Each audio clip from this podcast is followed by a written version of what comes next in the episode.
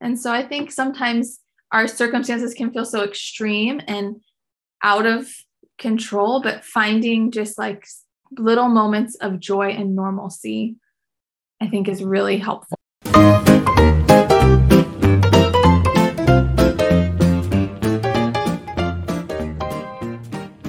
Welcome back to Adventure Parenting with Grace.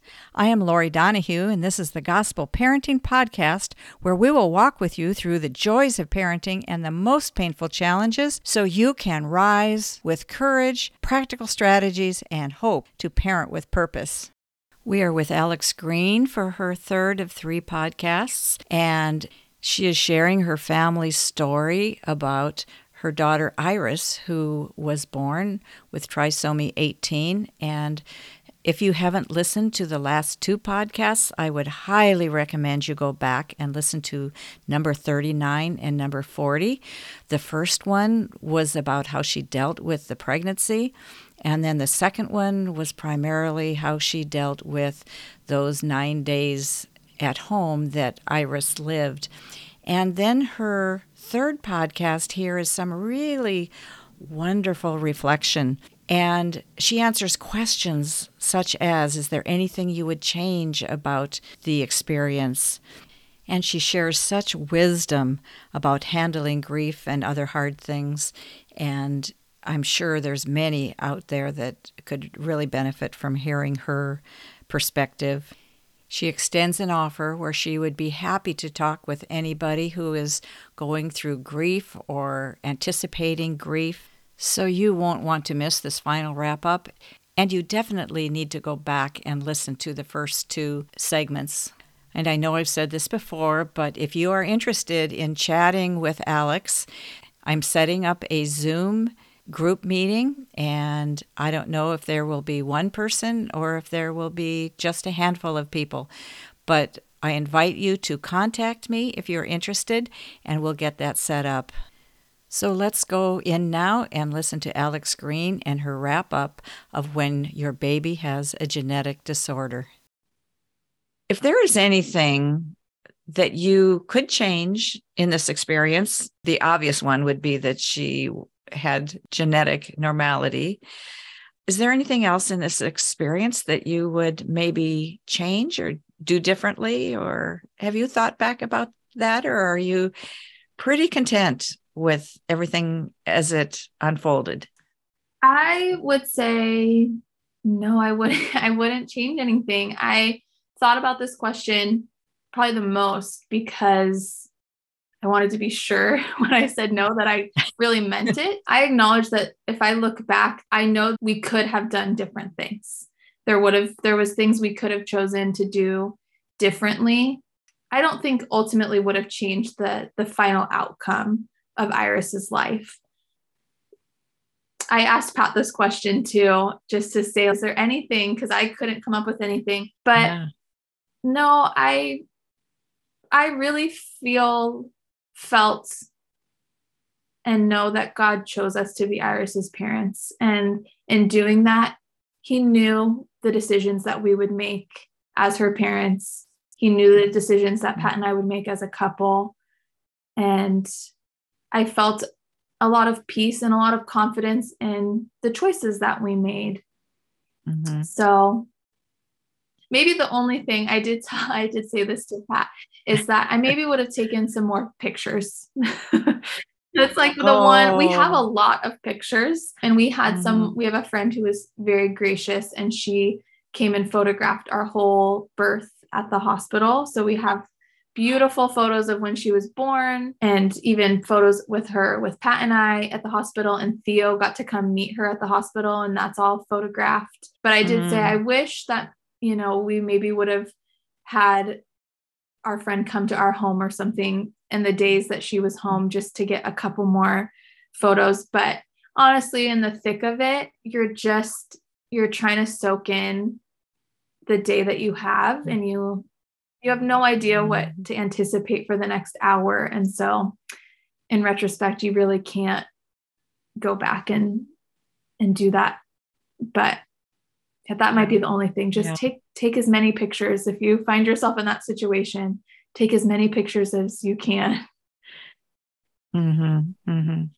I just have to say, I also thought that that would probably be your answer that you wouldn't change anything, and that you went through you went through this with the most grace that I could even imagine. That God just worked through you, and you had so much grace, sustained um, us. he gave mm-hmm, us what we mm-hmm, needed. Yeah. Well, hopefully that was like I wasn't nervous at all, except for I had a moment mm-hmm. where I just was like, God, I just I want it to I wanted to honor you. I don't want and that's I think yeah. I didn't talk much about this in any of the other questions, but there was a little bit throughout the time of being pregnant with her just a pressure to honor God the, the right way. And navigating that was probably hard. And I kind of didn't think about it until right now when you said that this has been God honoring. That you did. I think you really did. But yeah. yeah, it was difficult at times to feel like, is this glorifying God? Like the way we're handling it, is this bringing God honor and glory? But mm-hmm. yeah. Yeah. I, I, think you absolutely have. And that was my thought is that you just, you are amazing. Absolutely amazing. All righty, Alex, this has been so good. And I think we're coming to the final question. If there is a parent out there listening who is going through something similar it doesn't even have to be the same situation but some sort of grief or loss or or how do we handle the situation do you have any thoughts to share with them to help them through their journey Yes, that the kind of the first thing that I would say is just acknowledging that everybody's stories are different. You're not going to find somebody who has the exact same set of circumstances and then also chooses the same path or course of care. So I think just if someone finds themselves in a situation like know that you will find people who have similar stories and that is helpful to find people who make you feel not alone, who mm. in the process of how you're dealing with it, you can at least acknowledge like they know some of what I'm feeling. Maybe this thing is the same, and we can kind of bond over I'm not alone in this feeling or this thought, but there won't be anything that's identical. And so if you choose something different, that's okay because that your story is hmm. your story to be had. So I think finding support, finding people who you trust and who love you and who can process through things with you, that is very important. I know that Pat and I would both say that that it's not possible to do on your own. So lean into the people around you. You know, I shared a little bit earlier, but we didn't tell everybody. We kind of kept it close to a few people and our family and our community group and just find those people for yourself and then also lean into God as much as you can. You know, there were days where I felt like I couldn't do that because I was emotionally or spiritually just drained by the circumstances.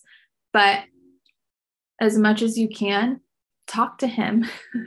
Share your thoughts and your feelings, your disappointments, your frustrations, your hopes with him. He is listening and he cares about those things. And regardless of what ends up happening, it doesn't mean that he didn't care or wasn't listening when you were sharing those things. So mm-hmm. I think leaning into God, I think also learning that two emotions can exist simultaneously. It's possible to mm. be joyful and sad. and it's hard to explain in mm. to words, but like those things aren't opposite of each other. They just live in like a tension together. And so even now in our family, some of my moments, some of our happiest family moments, I can be so joyful and enjoy what's happening. And then I'm also so grieved because a member of our family is not here and is missing. And then I'm joyful because I know she's with Jesus. And there's a lot mixed in together. So it's okay for all those feelings to wrestle together. And the other thing for me that I found to be helpful, and I'd say if you're in similar circumstances or losses, to find some sense of joy or even normalcy where you can. I think when we're in like really emotionally difficult situations, it's easy to get consumed by those feelings and that experience. But for me, it was really helpful to try to just enjoy normal things. So, whether that was like going and having a beach day or taking a walk. We did this like through our pregnancy, and then we also did it when she was home with us for those nine days. I'm able to look back now on those moments and be thankful for just a simple, normal life moment. You know, when she was home mm-hmm. during those nine days, I can look back and and remember like she took a nap in the bassinet that both Theo and Remy took naps in in our living room in the sunshine yes, she had a severe diagnosis, but she was also a baby. She was just, for that 15 minutes, she was just a, like kind of a normal baby. And so I think sometimes our circumstances can feel so extreme and out of control, but finding just like little moments of joy and normalcy, I think is really helpful. Wow. wow. I can't thank you enough for sharing with us and sharing with such honesty. It's been it's been so helpful and I think the Lord has been really honored in this hour that we've spent together and I'm so grateful to you for that. I look forward to hearing of the growth that your family will continue to go through. And I just thank you so much. Do you have any other final words to add? Yeah. I will say it's a continual process. So a mm-hmm. lot of this conversation was really like revolved around our pregnancy and her birth and, and her passing in that period of time. There's so much more that continues to go on after after she passed. There was lots of processing. Obviously, the whole world went through a pandemic and and we mm-hmm. within six months of her passing found ourselves in home and isolated. And so I processed a lot after. And so there, it's just a continual process. I still learn things about myself and continue to grieve, and God's continuing to teach me things. And so I think that's important. I just felt like I should note that, that it is a continued process. And also just mm-hmm. wanted to extend that I'm really happy to to chat with anyone that would want to chat. If somebody ever finds themselves in a situation, I'm more than willing to sit down and meet with somebody and have a conversation. Mm-hmm. That is interesting that you would say that. While we were talking, I was thinking of how wonderful this was. And if I set up a Zoom yeah. chat, how would you feel about coming on and and talking to individuals yeah. that maybe felt that they would like to yeah. come? I would be fine to do that. I mean, it is clear that I'm okay. not an expert. You're expert at yeah, your own I, experience. I like share. I'm more than willing to share honestly any personal detail. There's not an aspect of it that if someone had questions that I wouldn't be willing to share mm. because I just think there's value in sharing that information if somebody relates to it or needs to know. I'm that's mm-hmm. totally fine. I don't mind sharing it. I'm just not an expert at the medical side of everything. Oh, they can get that yeah. elsewhere. What you have to share, you're sharing, they can't get very many places. You know, because even the people that have gone through it don't necessarily go through from a biblical perspective. Yeah. The things that you would have to share, uh, unique. Mm-hmm and valuable. Well, Alex, I thank you so much for your coming on today. And I thank you for offering to talk to people and for just sharing your heart. This is beyond what I expected for this interview. Let me just say, it's been so wonderful. And I thank you from the bottom of my heart for coming and sharing with listeners. And I just pray that they are helped through this, that the Lord will speak to them through you. And so thank you for coming. Thank you so much, Laurie, for inviting me to share, just giving me the opportunity to share about Iris and to share God's work in her life and in our family's life. I just really appreciate this opportunity. Mm-hmm. You're welcome. And we'll talk again soon. Bye. Bye. That wraps up this podcast series. And I cannot thank Alex enough. This was just an amazing series. And she is an amazing young woman. If you want to message her, you can message me at Laurie at kidstrengthforlife.com and I will pass that on to her. The email is in the show notes.